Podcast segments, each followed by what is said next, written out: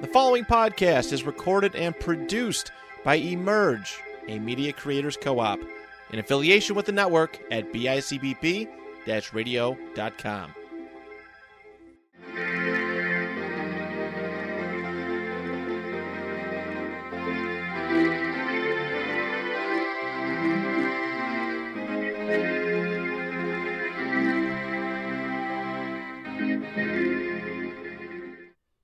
Welcome to the Double Fist Punch podcast. I'm uh, Rick, and this is my co-host, uh, Rich.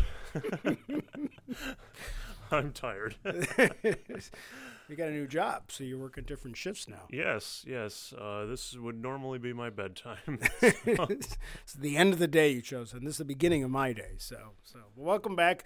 See you. You get. You're sitting in the command chair today. We we. Uh, Julian got demoted. We yes, he got promoted to the USS Connecticut. He's gone for 5 weeks. So Yep, yep. He's uh, temporarily com- commanding the Defiant, while everybody else is somewhere else. I don't we're don't know where they would be at this time, but So yeah, we Um, we missed. We were we're a little bit. We haven't been be able to get together for a couple weeks. So here we are. Um, so we're back. So what do we have this week? This week we have the we're starting with the balance of terror. Hold on. This actually I think I have to face it this way. We have the balance of terror. with uh, Kirk and Sulu in um, uh, printed wrong.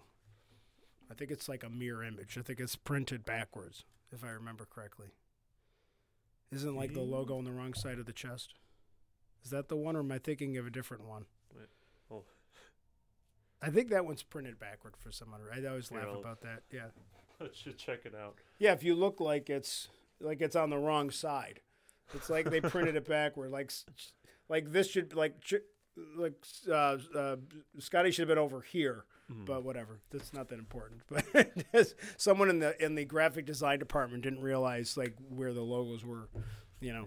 So I guess I'll just start with the uh, our uh, blurb here. Federation outpost destroyed by Romulans. It's a game of cat and mouse for Kirk and the Romulan commander, Mark Lenard, otherwise known as Sarek, but that's not for a while, whose cloaking device renders his ship invisible and very deadly. How long can Kirk protect the Enterprise from this unseen enemy? This is our first look at the Romulans, and we'll learn why the, they mysteriously resemble the Vulcans. Mark Lenard is the only performer to have portrayed a Romulan, a Vulcan, Journey Babel, the episode I just referenced, Yep. and a Klingon, Star Trek the Motion Picture. Oh yeah, that's right. He's the Klingon in the first movie that he's the first person we hear speak Klingonese too. They wrote the language for the, the Klingon language was developed for Star Trek 1. It was continued and developed more for Star Trek 3. But um, they had decided they wanted a Klingon language, and then they decided to use Mark Lenard as the captain that's destroyed by Voyager, Voyager 6, which we don't have Yeah, in So- the uh, in the first movie. in the main series. And the makeup. That's the first time we get the fancy schmancy Klingon makeup too. And actually back then people liked it. We liked that. It not like the newer Discovery makeup that the Klingons came up. They came up with the Klingons that didn't look good at all. But people really liked. I remember when Star Trek uh, One, the motion picture, came out, that people really liked the fact that we had like Klingons that looked Klingon. They didn't look like just regular humans. They weren't just like grease paint and Fu Manchu mustaches and stuff like that. Yeah, I mean they had the like they still had their faces uncovered mostly, so they were able Right. to emote and stuff like that. The problem with um, Discovery Klingons, it they actually kind of walked it back a little bit. They just kind of pretended that didn't happen. I feel like they just said like, yeah, nobody likes this, and now, well, because obviously the concern was when they did Picard season three and they brought Worf in, they couldn't use that style of makeup. They had to use. Um, and they actually went back to the original processes. It wasn't the same people, but it was the same like templates and everything. And they kind of brought back the cool Klingon makeup, which everybody really likes. So Could you imagine if they brought back um, Worf and, And he, he looked like- he looked He like had that? red skin or purple skin, or I was just he was bald. bald. You know, like, like there's things you can change, but there's just kind of stupid stuff. And that's the funny thing about this episode that we're going to discuss is because the canon that they create is that no human or nobody from the Federation has ever seen a Romulan. Yeah, they they really kind of just said And then we're stuck with Yeah. this now. This probably like as in the Bible for Star Trek. This is the most obnoxious one, right? Like Oh yeah, they, they they set a lot of the groundwork for the later series in this Right. episode specifically, like the fact that they're they used to be Vulcans, like right. the the Great Schism, I think, is Right. kind of finds its roots here. And that becomes a big thing. That becomes a big thing obviously in Next Generation. It becomes a big thing in Star Trek 6, the or no. The last Next Generation movie was that 10. Um, Nemesis, um, even Picard. Um, and then even into Discovery, because there's uni- the two episodes of Next Generation Unification where Leonard Nimoy plays Spock in you know off into the future. They actually, if you remember that, like I don't know if you've watched Discovery, they had Unification episode uh, part three. Did you ever did you notice that? Do you know that they did that? So on the Next Generation, Leonard Nimoy is in a two-parter with Captain Picard, where he's trying to fight for unification between um, Vulcan and Romulus. And then what they do in Discovery season four or whatever it is, they do unification. They call it unification part three. So it's like that eventually um, unification between Romulan and Vulcan does happen in the future.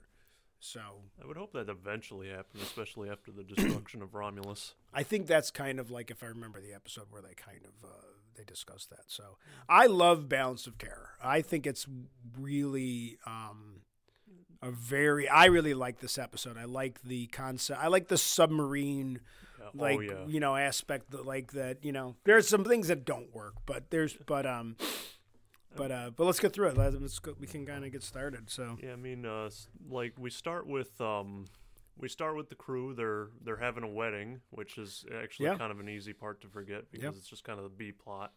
Um, ever since the you know the ships of whatever of yore and whatever he says he's like this captains have had this this great opportunity or what a great chance to whatever i like that scene um you know wonder if they because they bring that back in other series as well. I wonder Yeah. if that's like like an actual naval thing or if Gene i, Roddenberry just I, kinda I came believe it is like i believe that um because i've seen it in other media i've seen it in other things where the captain like pirates of the caribbean like uh, barbossa marries um will and Uh, Keira Knightley. Uh, I can't think of her character. Elizabeth. Elizabeth. He marries them in the third movie while they're fighting like pirates. Uh, I mean, uh, they're fighting. Uh, they're fighting um, like evil creatures, whatever the the dead from Davy Jones's Yeah. locker. So like he's marrying them while they're sword fighting. So which is I love. I do. Love, I Pirates of the Caribbean are ridiculous movies, but I love those. I love.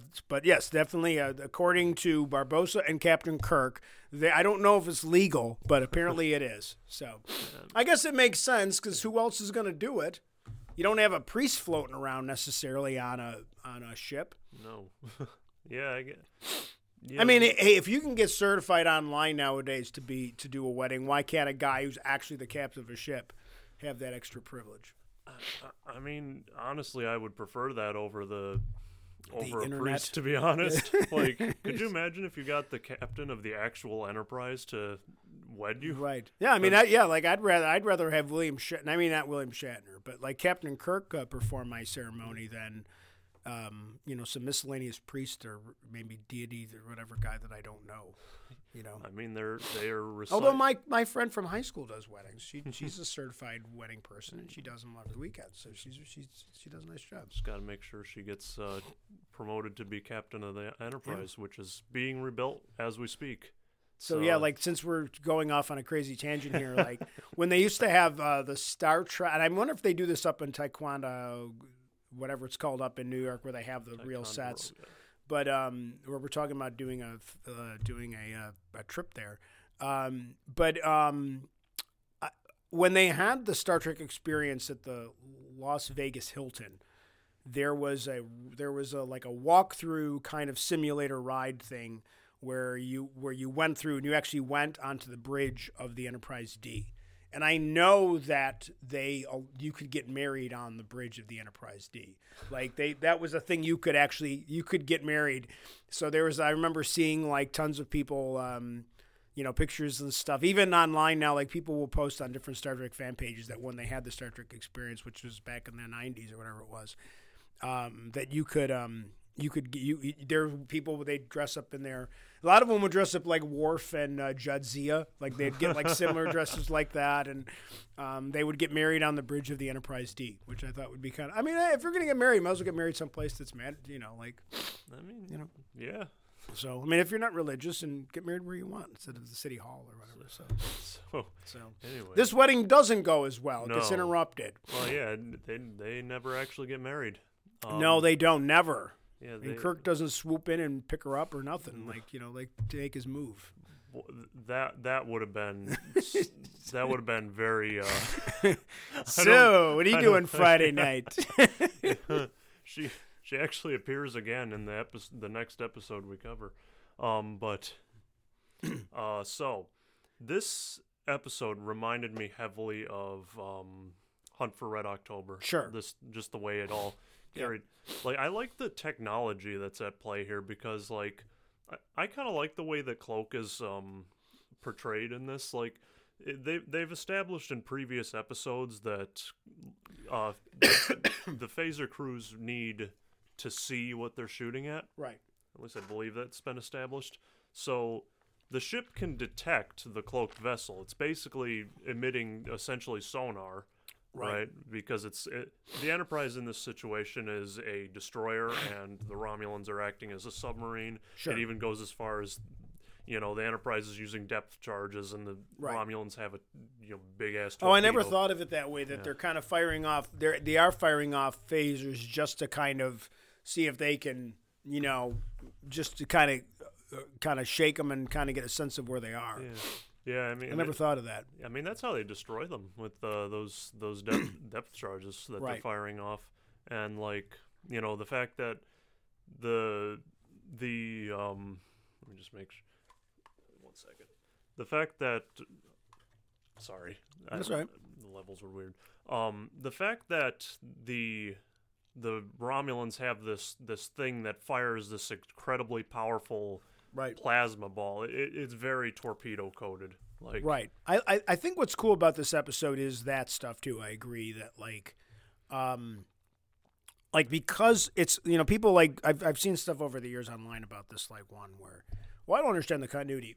Again, they even say it in the episode this was a prototype ship. They never planned for this ship to go back. This ship is designed to test if the Federation has gotten any better since the Romulan Federation War from whenever hundred and something years ago apparently and um, what was that? apparently they have And and so they were trying to decide if invasion would be plausible, if they could take them on now, because obviously that's what the Romulan Empire wanted to do.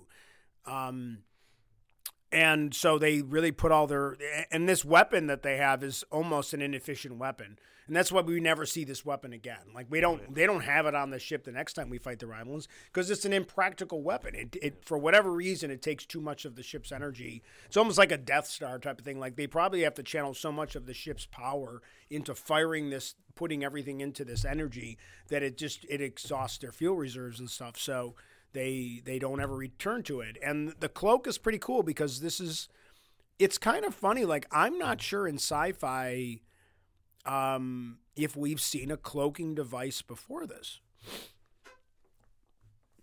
I can't think of any. Like, So I mean, it's funny because Star Wars just calls it a cloaking device. They didn't come up with a new name for it. They literally just used the Star Trek terminology, cloaking device. it, it's actually interesting how they're like, like, Star. What, we're, I'm not gonna get too far into Star Wars, but Star Wars just very quickly just goes like, "Oh, that ship's way too small for a cloaking device." Right. I, I wonder if that was even just a just a direct reference, like it, know. rather than trying to ape it, they're just like, yeah, we're Right. just gonna reference Star Trek. Right. Well, even like there's terminology things like stun. Like oh. stun, I don't think stun was a. I guess stun gun is the thing we have now, but I think the term. I don't know where the term stun came from. Like you know, I guess you're stunned, but like the setting of stun on a phaser is from Star Trek, and then they even like in you know in episode four. Like you know, set your set your weapons to stun, and they stun Princess Leia. Like, and I remember thinking about that many many years ago. I'm like, they just called it stun. Like they're like, well, you know, they apparently Star Trek's canon in the Star Wars universe, and they've already watched it, so they I just call it stun. But this there is cool stuff. Like the weapon is cool. I like that they they they they came up with a cool looking like alien bridge.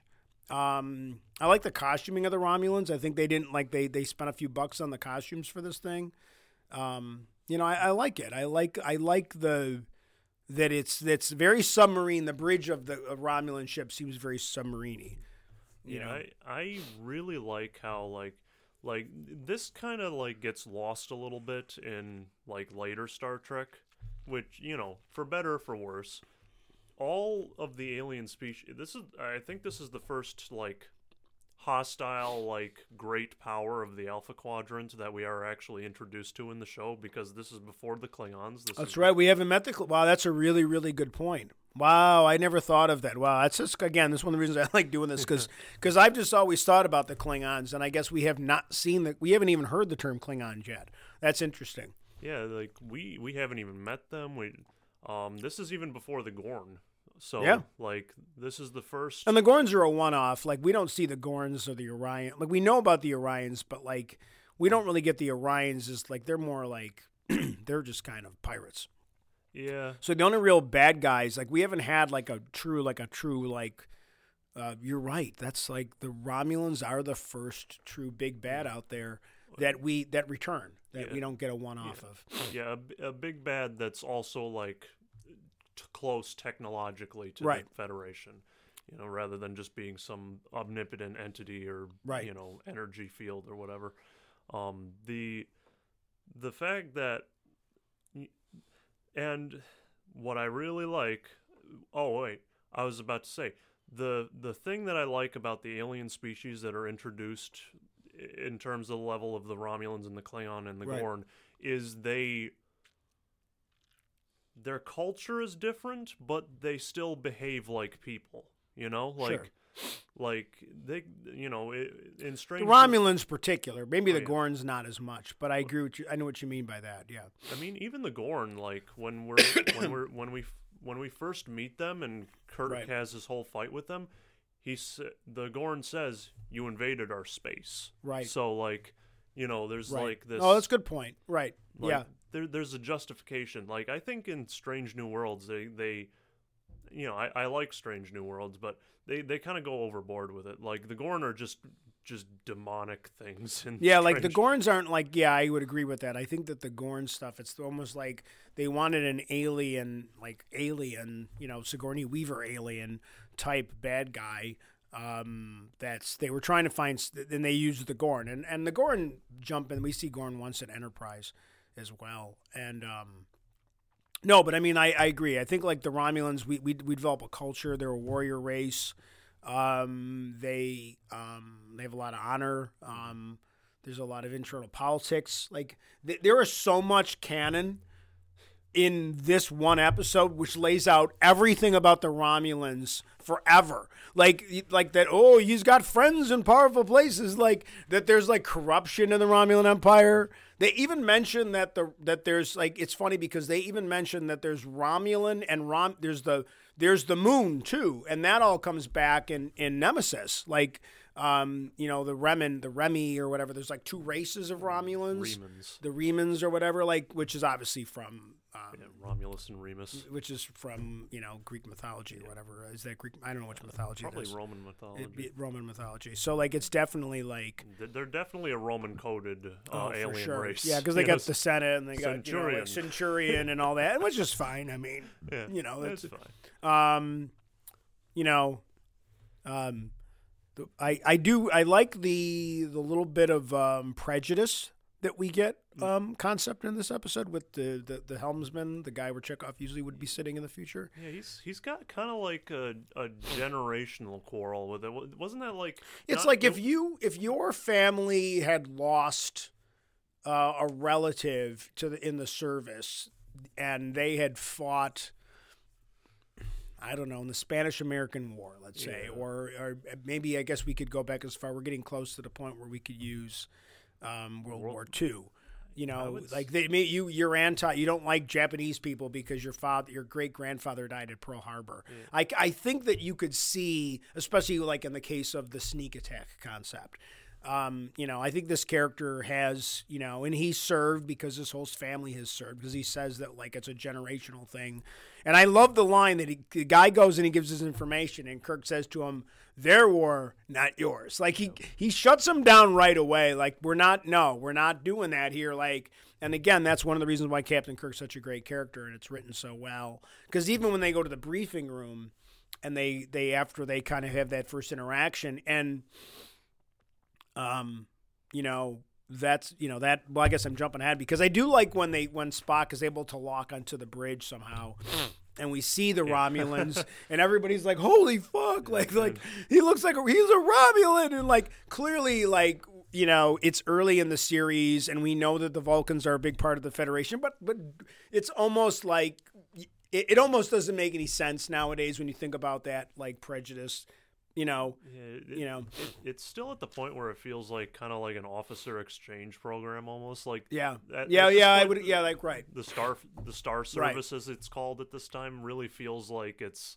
more just humans and then they're or, yeah or we don't really get into the lore that spock chose um, the federation over vulcan the vulcan science academy until journey of babel babel. Like we don't really get that that vulcan is a big player in the universe until we get to the journey of babel. Like we don't really right? I don't think we really get the sense of they don't start universe building in terms of the the planets the talosians and the uh, the the tellarites and everything else that we're going to get um, until real Andorians, like until we get to that episode. And that's another episode I can't wait to cover because of the amount of lore that we get out of certain episodes because we get to see that the start that the Federation is a little bit bigger. Like we're still very cowboy diplomacy, so to speak, right now. Yeah, um, really you know, just the humans at yeah, this point still. Right. It's yeah, like you know, remember like they, I love that line from Star Trek Six, like uh, that the Federation is a you know Homo sapiens only club. You know, like there's like kind of there's a line with that in the prejudice of episode of Star Trek Six, and she goes she goes you know present company excluded. I, I like that there is that, and I think that's a, a big huge uh, change that they went for when they did Next Generation to make the ship very diverse. Not everybody's from Earth.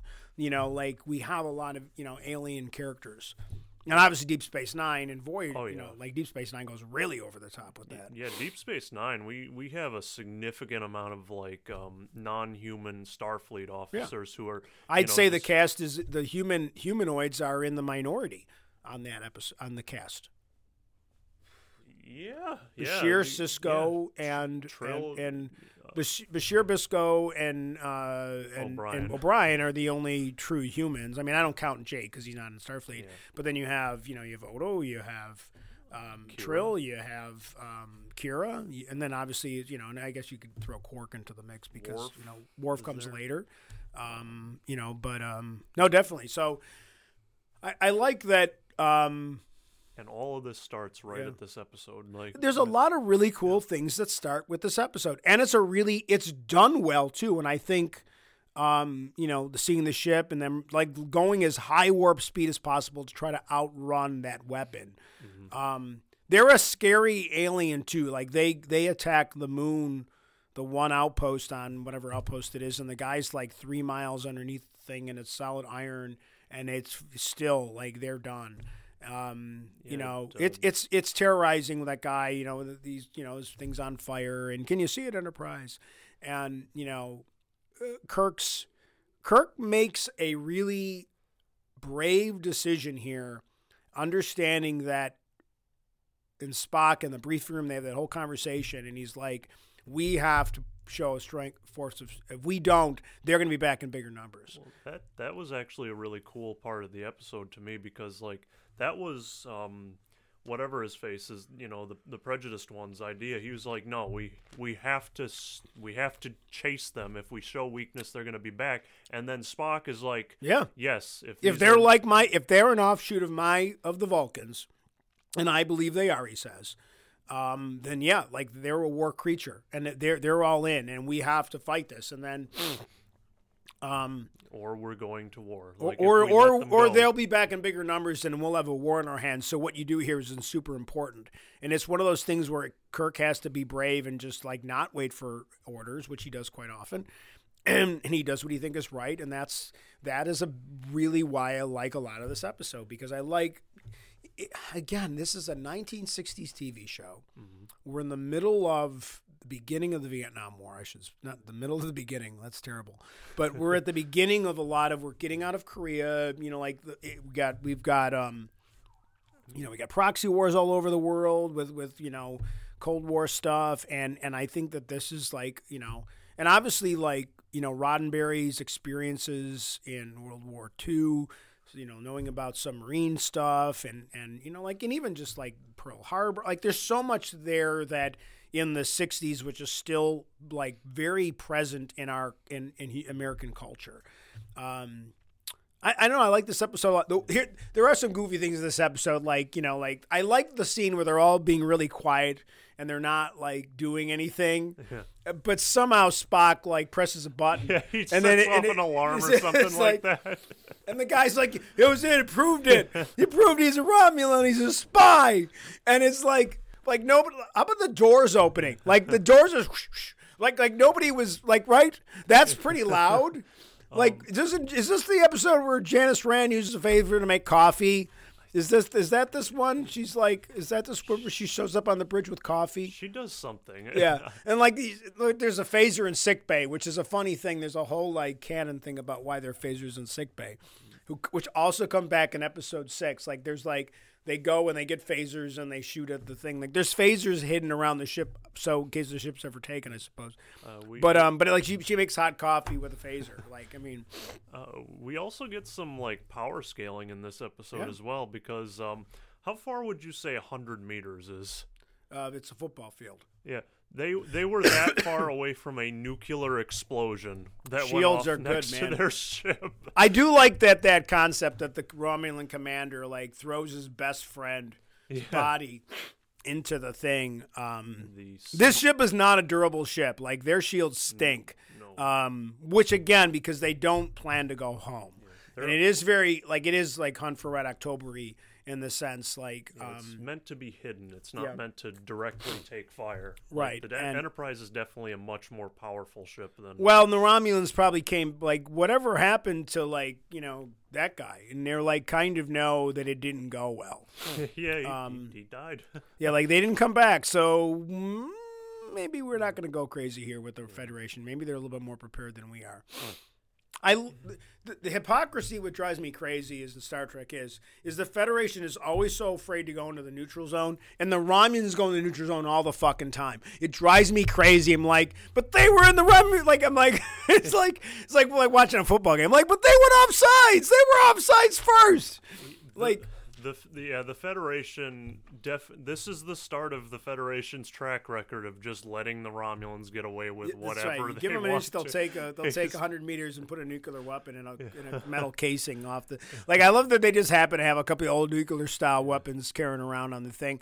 So a couple funny things about this episode, which I think are kind of covered that, that are fun to think about. Um, so the Romulan War took place, and they they the, the treaty was done by subspace communications. So there was no visual. Um, there was no visual stuff, which is a weird canony thing that kind of gets confused. Like they didn't have, they couldn't have picture two. yeah that caused problems later on. Because that's another one I was getting like, oh my god, like, it- but but it, it, it- but it's like- funny because if if Star Trek Enterprise, the Scott Bakula show, would have gotten their next season, they were doing the Romulan War, and I think that would have really been a great, um, you know, great uh, a, a great season um, to have seen how the Romulan War and they, all the treaty and how they ended up, and, and obviously Captain Archer and that crew would have been uh, a big part of that. Um, and I, I think that would have been a lot of fun to, to see what a Romulan ship looked like in that time frame, and um, I think that would have been fun. Um, I assume you have not gotten in far enough into Strange New Worlds yet, where they do this, so we can't talk about it. but um, they do a great Star Trek What If. Captain Pike was captain of the Enterprise in this episode. Oh, oh, Yes. so Captain Pike doesn't. So doesn't so Star. Trek, you know, obviously Star Wars, Marvel does What If on on Disney Plus, and um, actually on Seven One Six Attack Legion tonight, I think we're doing a What If for Star Wars. Everybody's supposed to pitch ideas if they did a Star Wars what if, like what if Luke Skywalker or whatever. Um, but Star Trek does a what if. What if, um, for whatever reason, um, Captain Pike is captain of the Enterprise during the Balance of Terror episode? What would what would um what would that be like? And um, He might not have chased him. and that's the, the premise of the episode. And obviously, the crew's a little bit different. But if when you watch that episode, they do a tremendous job of doing uh, that what if, the, the implications of the universe, and also just kind of um, um, th- how they kind of rearrange some of the characters. But what's great about the episode, they use a lot of the same dialogue. Like a lot of the dialogue, the stuff that like Spock says, for example, is literally lifted directly from this episode. Like it's word for word the same script. Um, the conversation that Captain Pike has with the guy on the one station is literally word for word like from this episode like what the guy says like we're three miles underneath in an iron court like it's literally like they knocked our shit like it's literally they because why would that change like why would in a time uh, you know what if time frame that guy would be saying the exact same stuff that he said to captain kirk same and, and the romulans would be attacking the exact same way and it really doesn't change until um, uh, until Pike makes his administrative decisions versus what Kirk would have done. And it, it really is. A, I just, I mean, again, I think it's, I think down the road when people are looking back on episodes of Star Trek, um, I think that'll be top 10. I think when you watch that episode, you'll love it, especially because it's such a, it's such a uh, comparison to this episode. Yeah. Um, so back to this episode for a moment. The the the fact that that um the like I like the way that the sensors worked in this episode because like the fact that like so first of all the cloak disrupts the Romulan sensors or at least we're led to assume that. Yeah, they can't. They can't. They're they're. It makes it. They can't see. Their sensors are are aren't super efficient when the cloak is up. Yeah, so like the Kirk, I don't. He he does does this on purpose. I think he he stays like very much parallel to them in Right. such a way that they appear to be some kind of an echo in the Romulan sensors, Right. which uh, then leads them to you know the Romulans to fly into the com. That that was a cool like bit Yeah. because like they're like, all right, so how how do we get them? Well, let's let's kind of. I think they the Romulans were just kind of naturally heading in that direction. Maybe I don't think the Enterprise forced them in that direction. No, they didn't because they're not even sure the Enterprise is there initially. Because remember, when at that point they kind of sense. I mean, the Romulan commander is pretty sure that he's being followed. He's a smart enough commander, and he's experienced enough, and so I think he purposely, when he sees the comet, like he's all right. I'm going to get these guys. I'm going to trick them and see if it's a shadow or if it's them because they're going to try to get me. They'll because if I was a commander, I would do the same thing. And I like that that you have this like you know this these two guys. Everybody else is playing checkers and these two guys are playing chess. Um, I like that a lot, and and like Kirk acknowledges that he's up against the guy that knows what he's doing too. Like it's not just a ship that knows what he's doing. The commander's a bright dude too, and Kirk admires him too because he's like, I would have done the same thing. He's like, I won't, I won't underestimate him again.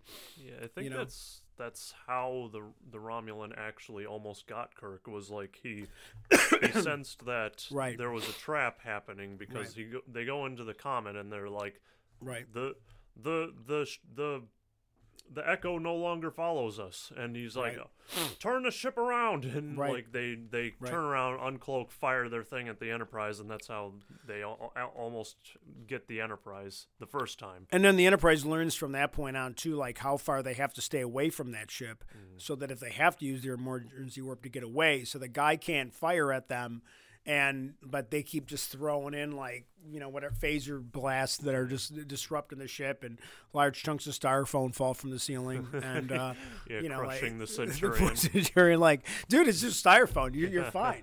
Get it, walk it off. No, no, no, it's metal. Like, okay, but it looks like styrofoam. I'm sorry, it looks like a big chunk of styrofoam. But um, a, a, You know. a casualty of the more advanced Yeah. visual technology, I think. I do like the the helmets the Vulcans wear. Uh, which the, is the Romulans. The Romulans have those cool helmets that kind of cover the ears, so they didn't have to do ears for everybody. Because ears, I guess, were really like a pain in the ass to do, so they didn't want to do more than they had to. So that's why most of the time when you see Romulans, you know, and Vulcans, you won't see more than just a couple set of ears.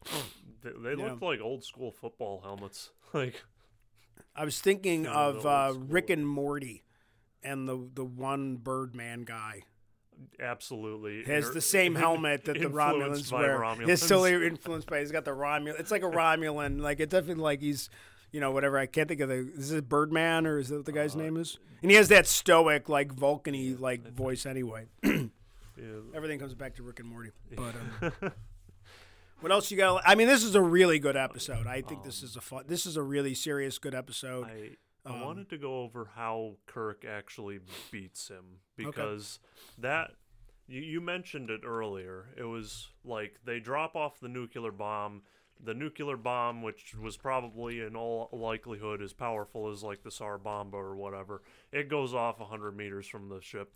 They they get knocked out of commission, but not. Well, they do destroy it with phasers, I believe. I believe Oh, yeah, they they de- they were it. able to fire at it, which I think reason why they do survive a nuclear explosion is because whatever they did by by triggering it themselves, it sounds like. Mm-hmm.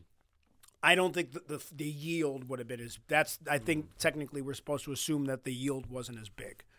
maybe maybe they just hit hit it with the exploding like uh because i think ron if it wasn't their own phasers that did the damage i think roddenberry might have um not understood fully how nuclear weapons work i actually forgot that they shot at it Right. because if you sh- if you shoot a nuclear explo- explosive device it won't go off it'll just kind of Right. vaporize it. Like it, it's designed to work in a very specific way, or else it doesn't Right. do anything.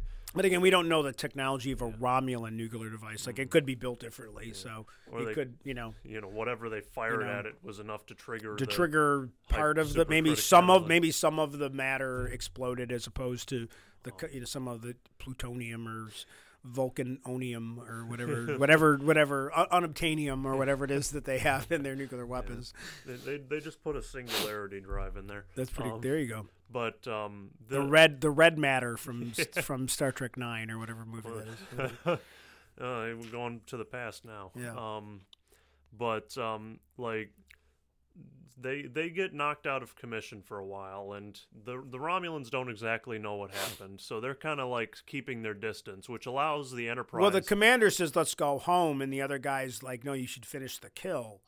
And he's like, "No, I'm not going to do that." And that, you know, like that's kind of a, the fatal mistake, so to speak. You know, Yeah, like they, yeah, they, they, one one way I, I forget exactly what the reasoning is for them to stick around rather than to either run or to attack. right? Um, but the fact that they did that was their doom because eventually, uh, the crew of the Enterprise fixes the ship, Right.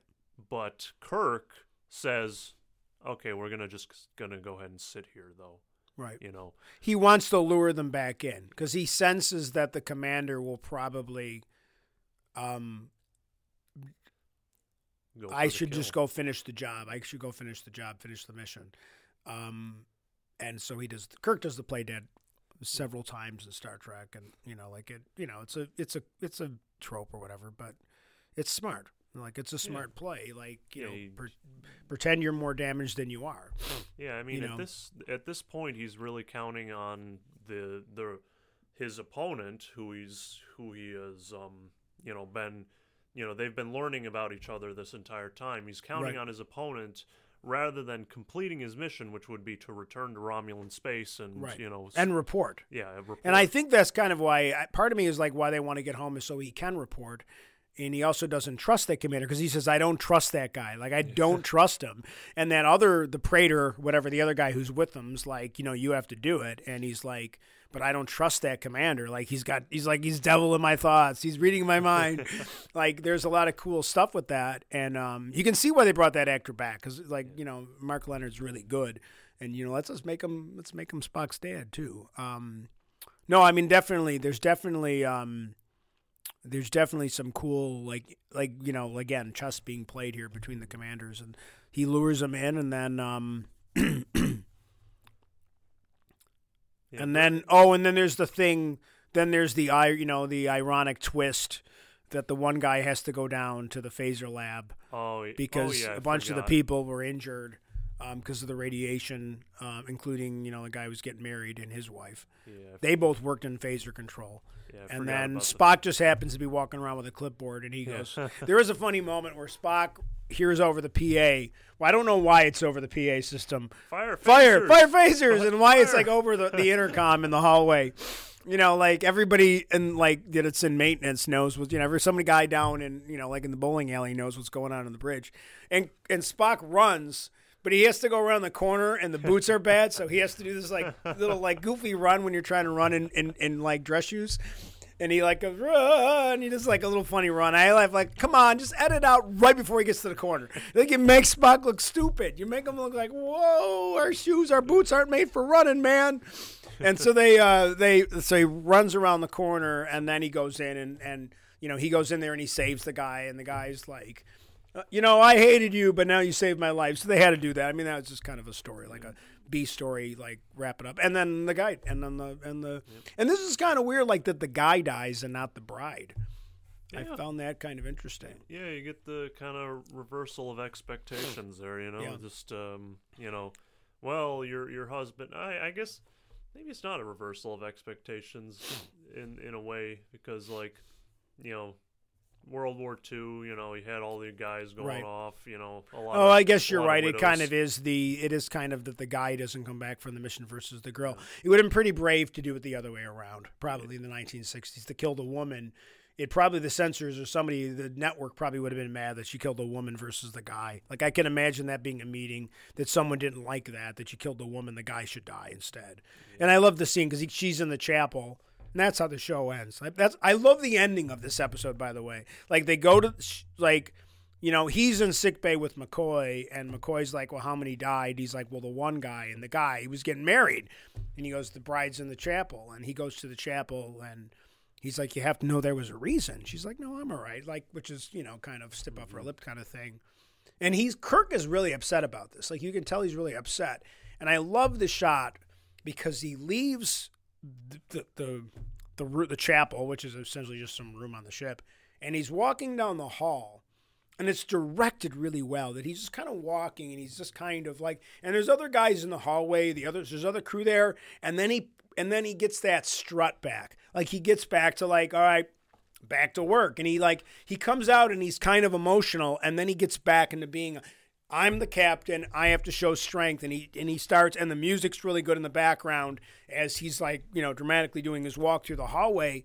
And I always remember the ending of that episode, and it's I always find that emotional that he you know he is the captain. He's incredibly sad that this guy died and this woman didn't get to marry her, her love, but he's got to be the captain, and he's got to be Captain Kirk. And I love that I just love that that I love that ending. I think that, again that you know we, we pick on these shows, these old shows, but I, these shows were directed well. They they were envisioned well. They were written well, and they and they were acted well. Like you can pick on William Shatner's overacting at times, but there are he deserves credit for playing such an iconic character and and in conjunction with the director knowing how to play that scene. Yeah, he like the there there were limitations imposed by technology on this show that you know if you look past them you see that there's a lot of eye for detail Right. you know like there's just For so sure. many little things that i just absolutely adore like the fact that you know you know it's not you know i, I think in in more recent star trek you know you have the these duels ending with i darn you you know Right. and then they blow up instead it's you know you get the romulan he's just um sitting there and he's like i think we could have been friends Yeah, You like know, in another reality, we could have been friends, and and he's like, "Let us help you," and he's like, "You can't help us. Like we're creatures of duty, one duty to go." And once again, that creates an incredible amount of canon for um, for the Romulans. They're these really heavy creatures of duty and and and to their society, and that is pretty. Lo- I mean, that stays pretty consistent through Star Trek with how the Romulans are. I mean the You know, the federation also does that too like they'll, they'll self-destruct the ship if it's about to be captured Yeah, I mean, there's definitely, um, you know, Well, that's even like in the Klingons. Like it's if you're ever captured, if you're captured as a Klingon, like it's a it's a it's a like it's a thing of disrespect. Like you should commit suicide rather than be captured. Um, you know, like that's you shouldn't be captured. And then that's that. There's a whole there's a whole bunch of stuff that covers that they talk about that next generation, um, with like Worf's father and you know uh, the Duras family and all that stuff. When they do the, the whole, all the Worf stuff about being captured. Yeah, they they hit, hit they touch on that in Deep Space Nine too. Eventually, Yep. during the Dominion War. Yep. When we're reintroduced to Martok, Yep. um, who is Great one of my favorite. Yeah, Martok's such a great. Ah, yes. If she talk, if he talks about the wedding one more time, like, I love that the guy's got a bad eye. Yeah. Like, so they purposely had him be blind in one eye because the guy had a bad eye anyway. Like the actor has a bad eye. Like he's blind in that he had bad vision in that one eye that he loses anyway. Oh, that's that's a, that's a nod to the actual actor's own disability. Oh, I didn't. Yeah, I didn't know that until recently. I saw that in a documentary. Yeah, it doesn't show when he's doing stuff out of out of uh, costume. I, I don't think he's like blind. I don't think he's. I think he's just legally blind. I think he has some vision, but he has to mainly use whatever eye that works. Um, Um, you know. editor Martok. Editor Mark- Here's the here's the artwork for tom- today's work.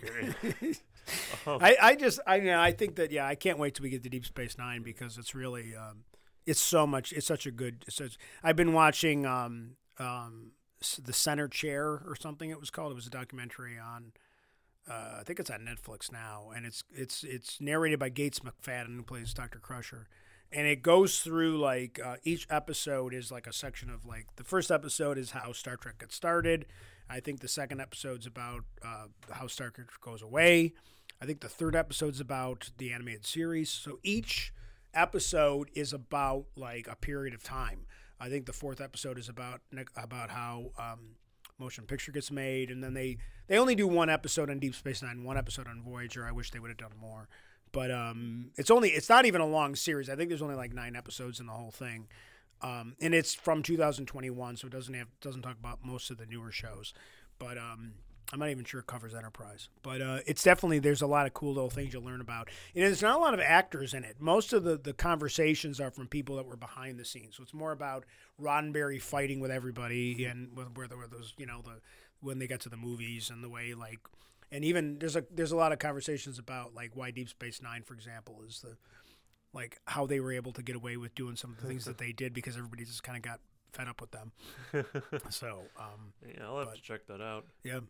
All right, you have any uh, closing thoughts on Balance of Terror? Uh, again, I think if I was going to tell someone to watch Star Trek, this would definitely be a required top four or five, like you know, I think this episode, "City on the Edge of Forever." Oh yeah. Um, I think if you just want someone to have fun, watch Trouble with Tribbles. Like yeah. the Gorn episode. the is Gorn episode's a good there. one. The Gorn one's kind of hard though because because of the. It's such a bad costume. Like it's just Captain Kirk. I need throat lozenges. Like you know, like and like they're a big advanced species, but they're wearing like a Tarzan, like you oh know, Oh my God. like loincloth. I mean, like they don't have uniforms. I mean, I'd rather them just not wear anything. Like the loincloth is like is such a weird like. Is it? Does he just wear that when he's going into battle? Like maybe the rest of the time he's just on natural. Like I don't know. Like I either he should have had pants on or, or something. Like I don't know. Like I just the loincloth was like just why. And he's just got like a knife. He makes the knife, which is kind of funny. But I do, yeah. But the Gorn's a good episode. Uh, such an iconic location. Like everybody, you can go there now because it's literally like there's a parking lot next to where they filmed that episode. You know. So, but now we get into It is uh, Shore Leave, shore leave. which I don't believe you have a thing for. We right? do actually Oh, think we- it's on. oh. It's on. That Oh, it's this on the one's- cassette tape. All right, we're on to. It's it's Star Trek Westworld. all right. So let's. This is West. This is the Westworld Star Trek. I feel like he's. They totally stole this from James uh, Michael Crittenden Westworld. We are. Oh, was that written before this? I think. I out? think so. I, Oh. I think they ripped off Westworld. Oh, that's nice. Like, what happens if Captain Kirk went to Westworld Yeah, yeah this or or a corrupt Disneyland? this one was a lot of fun, uh, but it was kind of absolutely everywhere. yeah, for sure. Um, we'll see. Uh, there's actually, well, I guess I should probably l- read the blurb for first. A white rabbit Don Juan, and a samurai warrior. Right. These strange sights await Kirk and the crew when they beam down for shore leave on a mysterious planet. And uh, we have a picture of the night that they encounter, which is like really dark, so it's barely visible. And we have Kirk with his uh, ripped shirt. That Yeah. you remember how his shirt One one of ripped? many times that his shirt gets ripped. Um, in this one, you you remember when his shirt gets ripped in this episode, right? It's towards the end It- when he- he's fighting Finnegan. yeah, he gets flipped over Finnegan. He lands. His shirt's fine. They cut to a close up. His shirt's like in tatters. It just it just it wore it was worn down and then um you know Just disintegrated right Yeah, like- there, in between the cuts. Um, no, but this. So the the issue with this episode is that basically it was written with like a lot more fantasy, like right like so much more fantasy in the original script. And Roddenberry was like, "This this is too much. This is way too much fantasy. We need to get back into the sci-fi a little bit." oh, okay he sends it to another writer who is like, "Oh, so you wanted more fantasy? Gotcha." So he rewrites the script with even more fantasy. So they get to the shooting day, and Gene Roddenberry's basically just sitting under a tree while they're filming, writing the script as they're doing it. so Oh, my lord. Well, I was. I guess Westworld, the book hadn't come out yet, so Oh. maybe Mike Michael Crittenden or whatever his name is uh, ripped off Star Trek. So, um, they they actually oh this uh, was written by Theodore Sturgeon, so that that would be the guy that wrote it originally with too much fantasy and then Right. had to be rewritten. Well, that's the le- that's the one thing that I learned like through many sources that I've read that Roddenberry's a jerk when it came to like script writing. Like he was a control freak. He would go and he would steal the script and he re- rewrite it and then change it and like anything like he he was really he was just like everybody you know liked working for him to some extent, but there's always that thread that like oh god he just like he just like when he like he like he like even like dc fontana dorothy fontana who wrote a lot of episodes like he would like put his name on the episode after he wrote it helped her re- after even though she wrote it and he so he could get half the money and so a lot of it was his ego. Like he was just very difficult to work with at times they said. Um, but he would do this on a regular basis um, yeah, yeah. I mean, it, to be fair to him with this episode, like even like in the the basic premise of the episode, like the episode that we got has a load of fantasy like elements. Yes. So I don't know what the original script was. Yeah, I don't know how the original script was supposed to end. Um, like in terms of you know, like if they decided how they changed the ending. Um, you know, it's funny. I don't know much about that backstory on this. You probably sounds like you know a lot more than I do. Um, but the, basically, they beam down to a planet, and essentially, there's sensors, like really bad radio antennas, that just kind of pop up, and Yeah. there's a guy holding them. That's how they work. And um, you know, like a bunch of code hangers, and they're able to read your thoughts.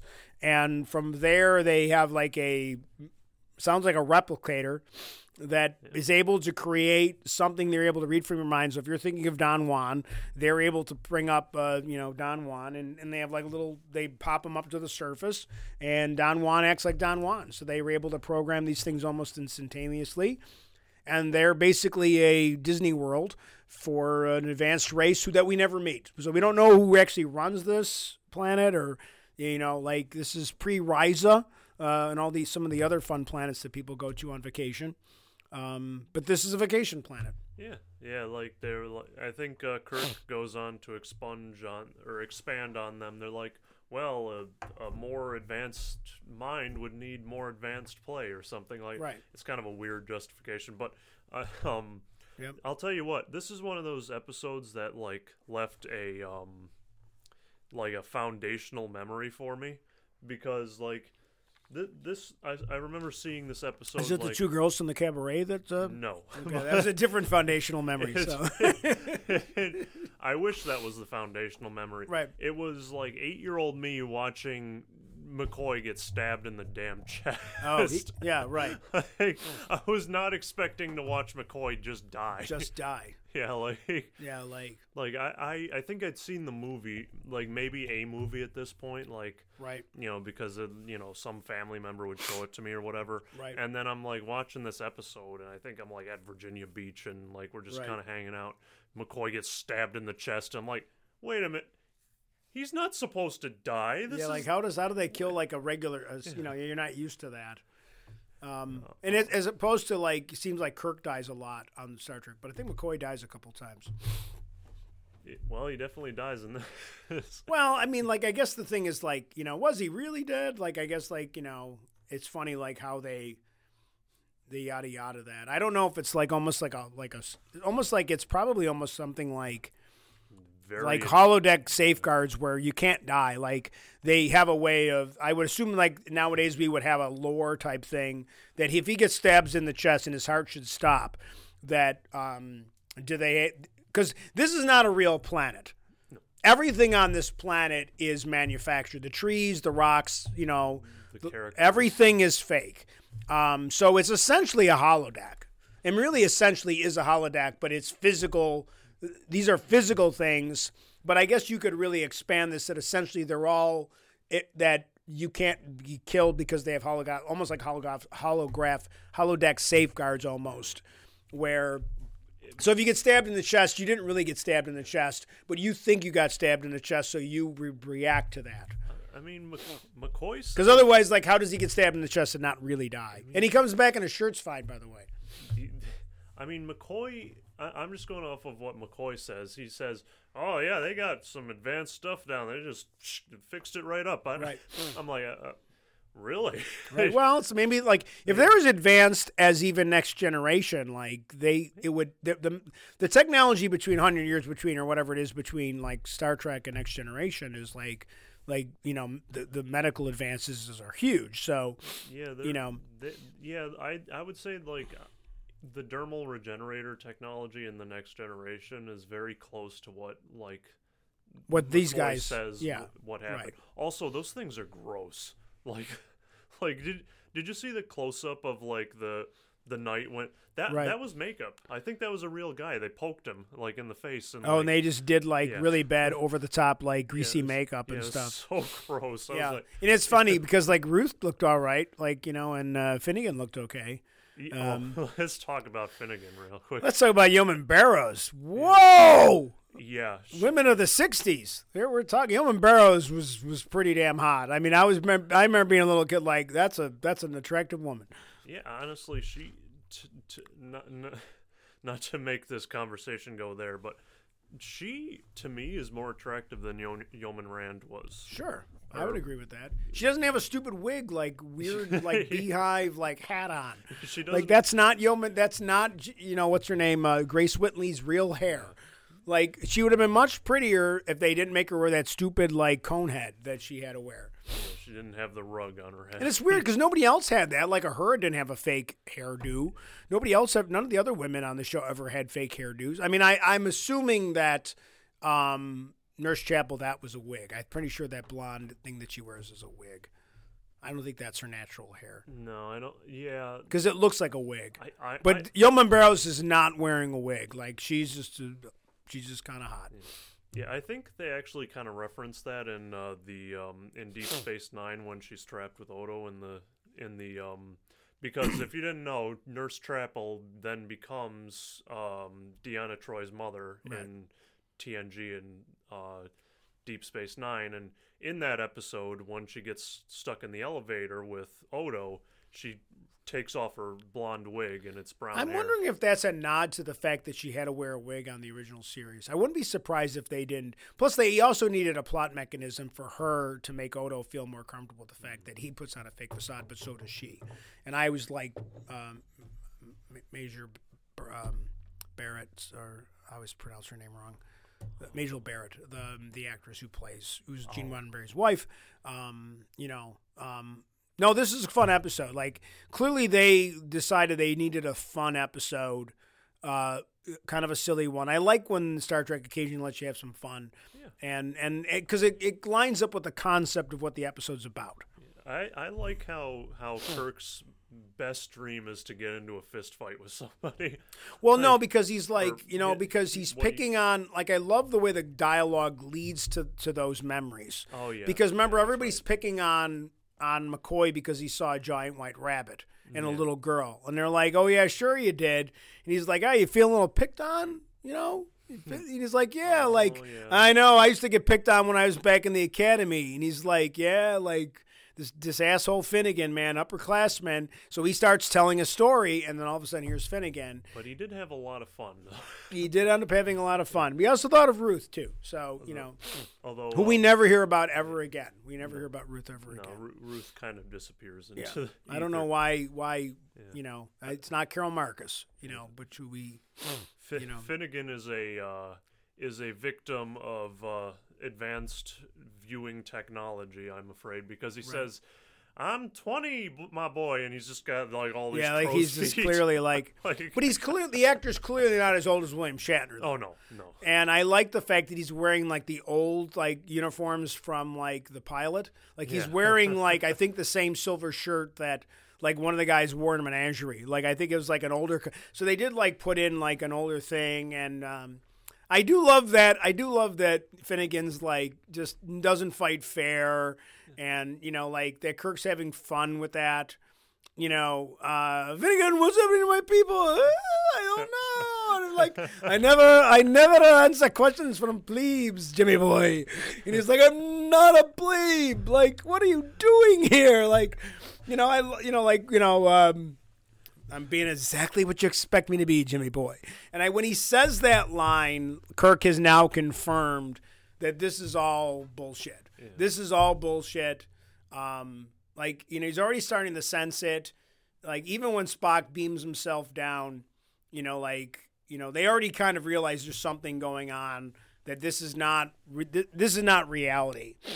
Um, you know, Sulu comes and he's like, "Yeah, there's a samurai chasing me." yeah. Um, I, I wonder whose idea that was because, like, um, George Takei really put his heart and soul into the word samurai for that. Yeah. Like- Well, I, yeah, I, I don't know. Like, I'm assuming they decided since he was, you know, a character that was supposed to be Japanese, that um, they said, well, let's have him interact with something that from his own, um, you know, memories that, it, for whatever reason, that he would see that. Why and then, thinking about a? I don't know why the one guys. I don't. The, the one guys were talking about the.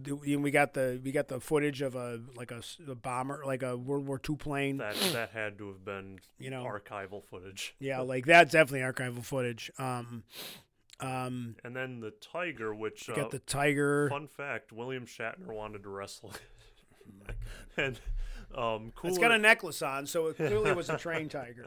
yeah, cooler heads told him that uh, you know, Will, eh, maybe it's not a good idea to wrestle the tiger. You know, um, maybe maybe we don't do that.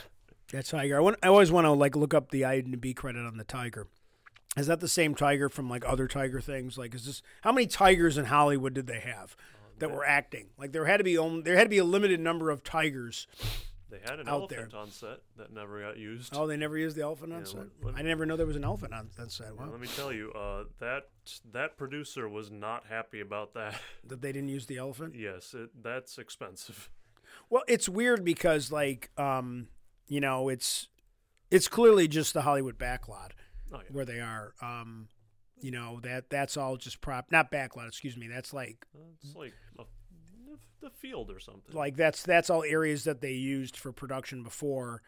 Um, I think the lake. I think when you see the lake, I think that's the same lake from Gilligan's Island. Somebody told me once. I think, like I think that some of that is. Um, I, I, I looked it up a long time ago and I forgot to, to look it up again. But like those are areas that they film in pretty regularly um, in Hollywood, uh, in the Los Angeles area. It's like maybe ten minutes from Paramount Studios.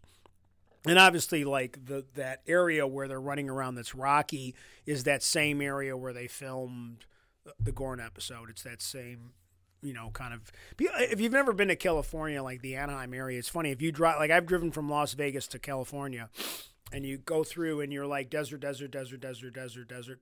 Anaheim. It's like literally you come over a hill and all of a sudden there's houses and lush green stuff. It's mostly desert, so it doesn't take if you're in Anaheim, Param, like Los Angeles area, and you want to get to the desert, it is not. It is not far. Like you don't go too far away from the coast to get to like you know um, state parks and stuff that have that all that different greenery and and are, you know rock and everything. Yeah, that's part of what makes uh, California such a good place to film in is just Right. like there's so much different variety and terrain in such a close area. Like you got the redwood forests where Right. You know the the speeder chase was filmed in Star Wars, and I Right. imagine Star Trek eventually did something with that. Well, like even like if you think about um, uh, I'm trying to think of like, um, like Mash. Mash was filmed in Los Angeles. Like it's like the Mash sets are just in that same area, that same area that that um, they own. Like Paramount owns um, owns those areas out there. I don't know if they still do, but like even where they filmed Dukes of Hazzard, like that's all that's all that same area. Like that's all those same areas, that land that they have access to that they use for filming. There's not a lot of private property on those because it'd be it'd be impossible to if you didn't have access to land like that. How would you how would you film a TV show that has 22 episodes if you had to rent it every single time? So I think a lot of that property is just land that they. I don't know if they still own that land, but they definitely own that land back in the 60s and the 70s. You know, um, they- if anything, they probably own more these yeah. days. So I mean, yeah, it's a fun. What else do you like about? I mean, I, there's a lot of fun stuff in this episode. I like. I like. There's a lot of camaraderie between the characters a little bit. Like when they're kind of off the, you know, when they're kind of like off duty, so to speak. McCoy making the moves on, you know, Yeah. Yeoman Barrows. Yeah, that was interesting. Um, You got the two. Uh, you got the other couple that's down Yeah. there. who one of them being the the the the crewman that was Oh, that's the same girl, Yeah. isn't it? It. Man, she did not take long. No. She's hooking up with with uh, Gomez or Lopez or whatever that other guy is. I think it was Gomez. I think it's whatever that guy's name is that that's, that's telling her about like what it's like to be shot by a World War II plane. Why was he thinking of that? I don't remember. I have to go back and watch exactly what the context was. Like a scraping run. What's that? Like, like what we're about to experience right now. Yeah, uh, yeah. There's a I like the Don Juan guy. Like I like you know the Don Juan guy is just like yeah. I, he's got the sword and like Sulu's trying to figure out how to grab a sword from him and you know like you know yeah. I don't. I don't know what that that must be an older reference. Well, more. It, it, it must have been more culturally relevant back then. Well, there were movies. I think the movie Don Juan had probably come out probably in the '60s. Uh, Um, there was a big Don Juan movie that came out around that time frame, probably like late '50s, early '60s. Um, and um, you know, and obviously he was quite the you know ladies' man, so to speak, because that's the conversation that that One way of that they're having. That they're having, like all you need is a Don Juan. You know, the type of thing. You know, it's kind of funny. Like it's it's funny when we think about like um, those types of references, things that were more in the public consciousness, like like we talked about with um, where no man has gone before, like you know ESP. Like n- nobody talks about ESP anymore. Like it's not one of those things that whatever that time frame, people more more jokes. There were more. It was more something that was more in the public uh, conscience consciousness then. But this is a good episode. It's not a great episode, but it's a fun episode. Nothing wrong with it. I've watched. I would be, obviously I I invested in the thirteen dollars to buy the VHS tape. I liked the episode enough. yeah, the guy. I like the music, the fight scene music in this one. Oh yeah, they they You know. they composed music for this. Like Yeah. that that uh, that fight scene from uh, Right. Where you know we get that Irish kind of Right. Yeah, definitely. music. Yeah, definitely. that was composed for this episode. Yeah. Yeah. yeah. I doubt we ever see it again though. Uh, I think they use it again. I, I'm sure the music gets used again. Most of this music gets reused. Um, but there's some episodes like the music when they're first beam down to the planet, like they don't use a lot of that music again. I do like when the when the alien guy shows up at the end and he's just Yeah, like, it's like, yeah, "Hey, this- everybody." Yeah, this is just uh, You know, Captain a, uh, Cook, Mr. Spock, Yeoman Barrows, like, Yeah, you know, like a amusement "Yeah, park." I don't think you guys are quite ready for this place, but you know, and it's kind of cool. Like, and they do have a really, and then I, then there's that terrible scene at the end of the episode where they all been back to the bridge, and Kirk Spock's on the bridge, and he's like, "Did you guys have a good time?" And we did, Mr. Spock. We did. Most illogical. And then they all just start that fake laugh. Ha ha ha ha ha. Spock. They're all laughing fake. I, I I just kept looking at Spock like the entire time, like he was standing next to the one guy Yeah. who was who was like expositioning as to what this place was. Right. Because Spock's just got his hands on his hips and he's Right. just like making faces like, Right. oh. He's like, this is this. Everything about this p- planet is stupid because we're Vulcans and we just, just we just meditate. And that that was know? that was a weird like little thing that he did with that one like.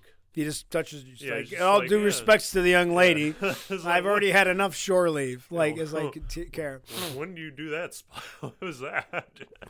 He I was think- very nervous about the android, um, fake yeah, creature's feelings. yeah, Spock was uh, Spock was getting into it a little bit too much. Like you know, like th- there is some funny stuff there. Like he's like, you know, I was thinking of these two girls I met in a cafe, and he's like, Car- he's like, Cabaret, he's like cabaret. He's like, she's like, um, and who? Oh, he's like, oh, well, I am on shore leave, and he's like, oh, I have chance at the real lady versus the robot ladies. So he decided to, um, Yeah, she know. got over that pretty quick. I was like that the one goes right for Spock. I think that's pretty funny. that that was probably one of those decisions that they made kind of last minute to kind of just have her like. It'd be funny if one of them didn't go to the regular guy. Went that one of them decided to go make a move on the, on the guy with the pointy ears. So it's a fun episode, and there's and I think that's good to, to have you know some fun episodes. And I like in a in a in a streaming world, this episode would never get made like you know in a you know where we have six to 12 episodes of a show we don't get these one-off episodes that don't really have any purpose although on the animated series they go back to this planet Uh, that must be. I, I, I heard about the script, but I didn't think it ever got made. Like uh, it was part Shore Leave Two. I think Yeah. was the name of the script. maybe they i think maybe i'm wrong maybe they didn't actually Um, i'm pretty sure there's an episode in, of of animated series where they go back to this planet yeah, i could be wrong but i know there I definitely there's some there's a definitely some like repeats on the animated series where we see like Cyrano Jones again because we get the tribbles again. We see um, tribbles a we see well the tribbles are different. The tribbles just get bigger. There's, they don't get more tribbles. They just get bigger. They Oh, get in- really fat. in the animated series. In the animated series, the tribbles just get bigger and bigger and Oh, bigger. I, thought you meant just in Star Trek in general. we Yeah. Well, yeah, we well we only see tribbles a couple more. I mean, we see tribbles obviously like in Deep Space Nine, and I think that's just an incredible episode. But That's that's gonna be a fun. I wonder if we should fun. cover both of those episodes at the same time. we probably would should kind of do like the d- like j- jump from Trouble with Tribbles. just talk about trouble with to- troubles and then go right into Tri- trials and Tribble-ations, and again why why it's so good like when you think about the production quality of how they did that pre cgi they did that without a lot of the cgi that we take for granted nowadays they had to like they had to build things they just couldn't green screen the shit out of it and put it in the volume they had to build sets they had to really go out of their way they had to know what color gray was used to paint the wall. Like they had to literally do their research and and I and that yeah I definitely think when we get to troubles with tribbles we'll do we'll just we'll jump out of order and we'll just do a Deep Space Nine uh, uh, episode. Uh, so I mean, the so we get an entire fight scene, and there. Well, first of all, we, you know, once again, another victim of superior viewing technology. Uh, clearly not Captain Kirk, um, fighting him in some of the scenes, but we have this whole fight scene. It's a very good fight scene, by the way, like very well choreographed. that episode is very difficult to tell which scenes are not, which ones aren't William Shatner. Yeah. clearly rolling down the hill is not William Shatner, but most of that I think Shatner did a lot more of his Oh own yeah, fights d- in he this did a lot of it. Yeah, like there's there's one scene where where his stunt double like stands up and just like is mugging Right. the camera basically. And Right. like, okay, that's not William Shatner. Right. But like, unfortunately, we don't get a true double fist punch in that fight in that entire fight scene. No, But we do get something close. Kirk kind of kind of goes like "Mm," yeah. on his kidneys He doesn't. He, he does kind of a double fist punch Yeah. to the lower kidneys to the back. yeah. So I def I think we'll have to we'll, we'll count that as a yeah, double fist I'm gonna punch. count it. Like We're he- gonna count it. He, he's kind of he's got him like this, and he goes like he goes like he goes like Yeah. so I, you know, what? I think I'll give it to him. It's like like like that's like with boxing. You're not supposed to hit there. You're not supposed to. You know, Yeah. so it's kind of like under the. You know, I do like the ending where he kind of just like you know he just kind of knocks him out, and he's laughing as he does it. Oh, yeah, he's like he's like he's having a blast by the end. He's like he's like I'm being because he gets up. That's right after what he says like you know I'm being expecting what you be, Jimmy boy. And he's like kind of makes up for things, doesn't it, Jimmy boy? And he's like a lot of things. And then he gets up and he just knocks him out. And and then Spock's like, "Did you enjoy it?" He's, "I did enjoy it. After all these years, I did enjoy it." And he's like, and then and it really clicks at that point that everything that they're experiencing for the most part, unless they do something in like ridiculous, like stand up on a roller coaster. Like you can have fun on the roller coaster, but you have to kind of have you have to kind of follow the rules on the roller coaster so you don't hurt yourself. and that's kind of what some of the people have to be careful what they're doing. So Unfortunately, McCoy McCoy uh, stood up in the roller coaster. You know, Yeah. got his. I'm going to stand up off. to this thing and say like to the knight with a big pointy stick. Yeah, I'm not sure why why this amusement park followed through on that. I'm not sure why they find I, I, I Sulu finds a gun for some odd reason. yeah, I you know, like because he's a collector, and so for whatever reason, he must have been thinking about his collection, and they find like a, you know, a, like a, like a stock pistol. You know, Sulu just thinks about weapons and Sulu, warriors all the time. Like yeah, he's just got, you he- know, he's really the only person who really has no like like connecting like sinew. He just yeah, there's a samurai. You know? yeah. It's funny, like of all the characters, like I guess him and Uhura, we never, even Uhura, we got like that one episode with the salt monster where she was thinking of the her ideal man and stuff like that. But we don't really get too much with Sulu. Like even Chekov, we meet one of his ex girlfriends in, a- in a future episode. Um, I, I do feel like Sulu doesn't get um, nearly enough kind of backstory as most of the other characters. I think everybody else gets backstory. I feel like Sulu never really gets a backstory episode. Yeah, we get like bits and pieces of him. Like we get he, you know, he's a fencer, he's a botanist. Right. Um, obviously he collects weapons. Right. Um, he's the ship mathematician. Oh yeah. Like well, remember originally he's the ma- I don't know why that camera keep, keeps going out of yeah, focus. Just Yeah. So go to the wide when I have to go to. Yep. Um. Yeah, I mean it's it's it's fun. You know, it's it's it's a good. I don't think I would direct people to watch this episode necessarily. Like if if if I was to choose episodes from season one, I don't think this would make the cut. right. You know, if, if you know, say uh, they could only watch three episodes from season one, Right. I- this wouldn't make it. But It's it's interesting too because a lot of these episodes I feel like even Balance of Terror, I feel like the way it's shot, I feel like it was probably made earlier in the season than when it aired.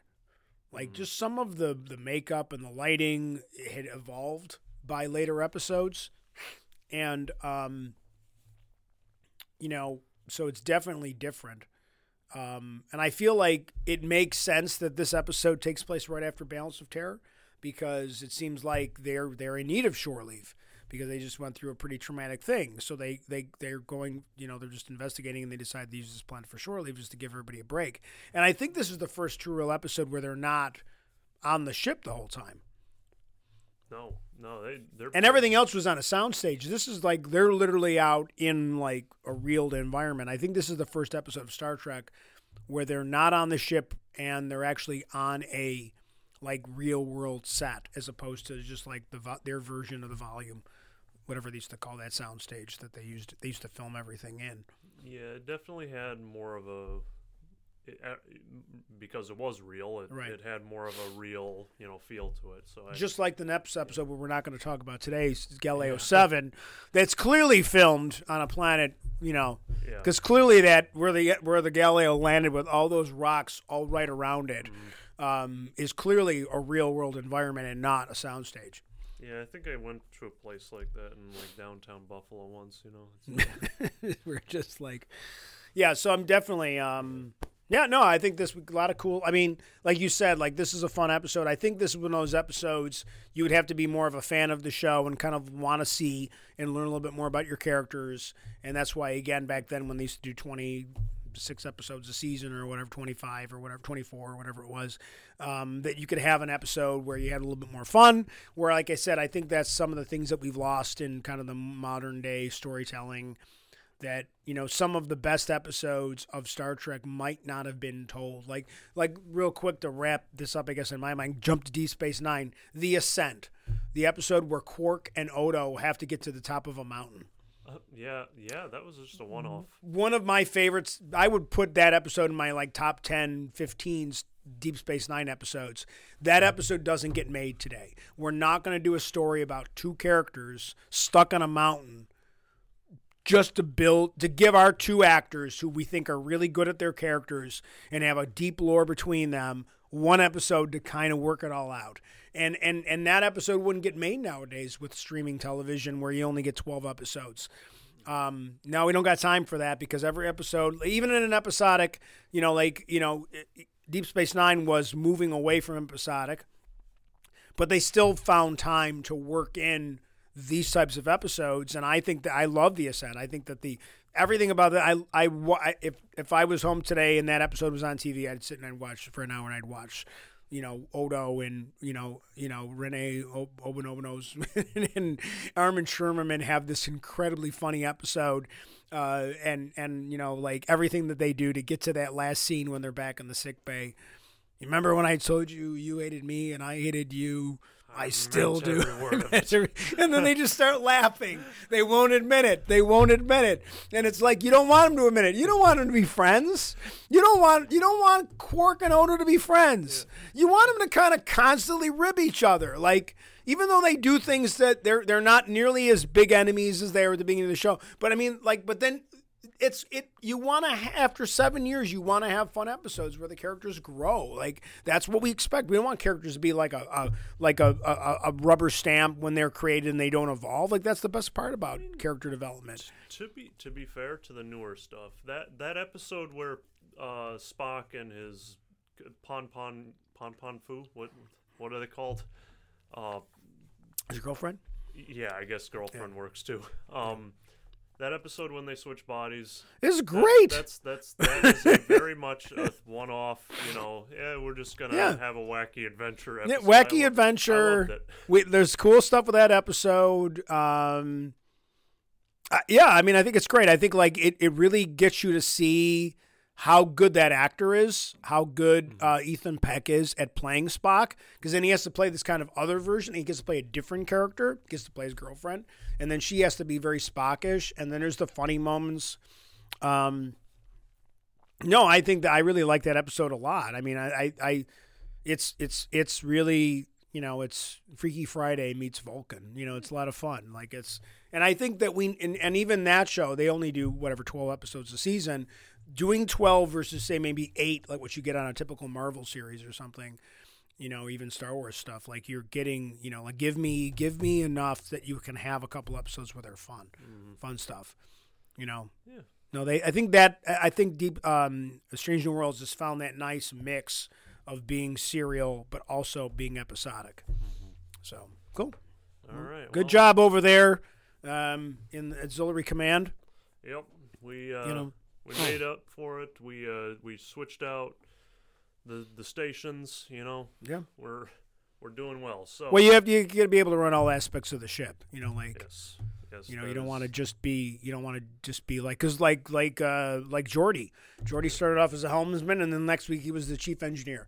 Yeah. Seems like a big of, bit of a jump. Seems like he should have worked in engineering for a couple days before he became the chief engineer. Like imagine you're the other guys in the engineering department on Next Generation, and you're like, wait, where's the guy that was the chief engineer? Like, because there was a variety of people in the first season of the chief engineer, right? There's a guy, and then there's a woman for a couple episodes, and then all of a sudden we never see them again, yeah. and then we just suddenly like Geordi's now the chief engineer. Imagine you're like the other guy, like you were the assistant department chair, and and and all of a sudden you're like, you know, the guy with the with the hair clip on his eyes, he's in charge now, but he's never even worked in engineering. Yeah, but you know. Or we could be like you know. Uh, I, I, I happen to think of myself more like Picard when he you know he's like move aside move aside Wesley let me let me take control of the ship here. I do like that. I mean that was that's one of the things like definitely when we get to next generation we can definitely discuss like the change the comparisons of the, the like the the conscious decisions to, to cast a different type of captain. You know, like that. That's not necessarily like I'm gonna beam down and beat kick some ass.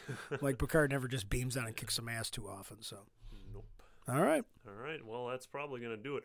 I want to thank y'all for watching this. Uh, not Get yet. The gym. Oh, not we yet. Got, Uh, if you have any, Sorry. Eh, oh. Next week we'll be covering. Well, whenever we get back. Yeah, when we get back, we'll be covering uh, the, uh, Galileo Galileo, Seven. 7 shortly very brief coverage of the Galileo 7. Hopefully, we move straight on to. Uh, yeah, I, I, don't have a lot to say about Galileo yeah, 7 they, they they land on a planet. They fight some giant things. I feel like there are going to be some moments where we're going to have to just kind of like, well, this episode happened, and definitely because we go through the coming up, we have Galileo Seven, and then we have the Squire of Gothos, which I'm not super fond of. I don't even remember that episode. That's that's the guy that's got he's wearing a lot of he's kind of like Liberace. And then we go to Arena. So I almost feel like we should knock off the Galileo 7 and the Squire of Gothos quickly. As that way we can get into Arena. Oh yeah, yeah, yeah. We'll probably race right through the Squire of Gothos and Yeah. the Galileus. Uh, they're they're weird episodes. They're just kind of like they're really out there. I guess this is the com- the exact opposite argument that I just previously made about why you don't need one-offs. Because Yeah. this is like, oh shit, we need an episode 14. What are we gonna do? Let's have a dude. Let's have another omnipotent dude. Just fuck with the crew of the Enterprise. Yeah, And this, and it turns out he's Q anyway, not the Q, but he's a Q. that's what he seems. That's the theory that he's a Q. But so. if you have any opinions on the Squire of Gothos or the Galileo Seven, you can send them to Doublefist Punch Podcast at yahoo.com. Or, you know, if you have any opinions of the for the arena, you know, Pew, pew, send pew. them to send them to Double Fist Pun- Punch Podcast at yahoo.com. So I'm Rick. This is Rich. I'm Rich. Yep. And I want to thank you for listening to the Double Fist Punch Podcast. Where I swear we'll get to it eventually. I can't hit the point, feed the back and do it. I, I didn't. And just hit stop recording. There you go.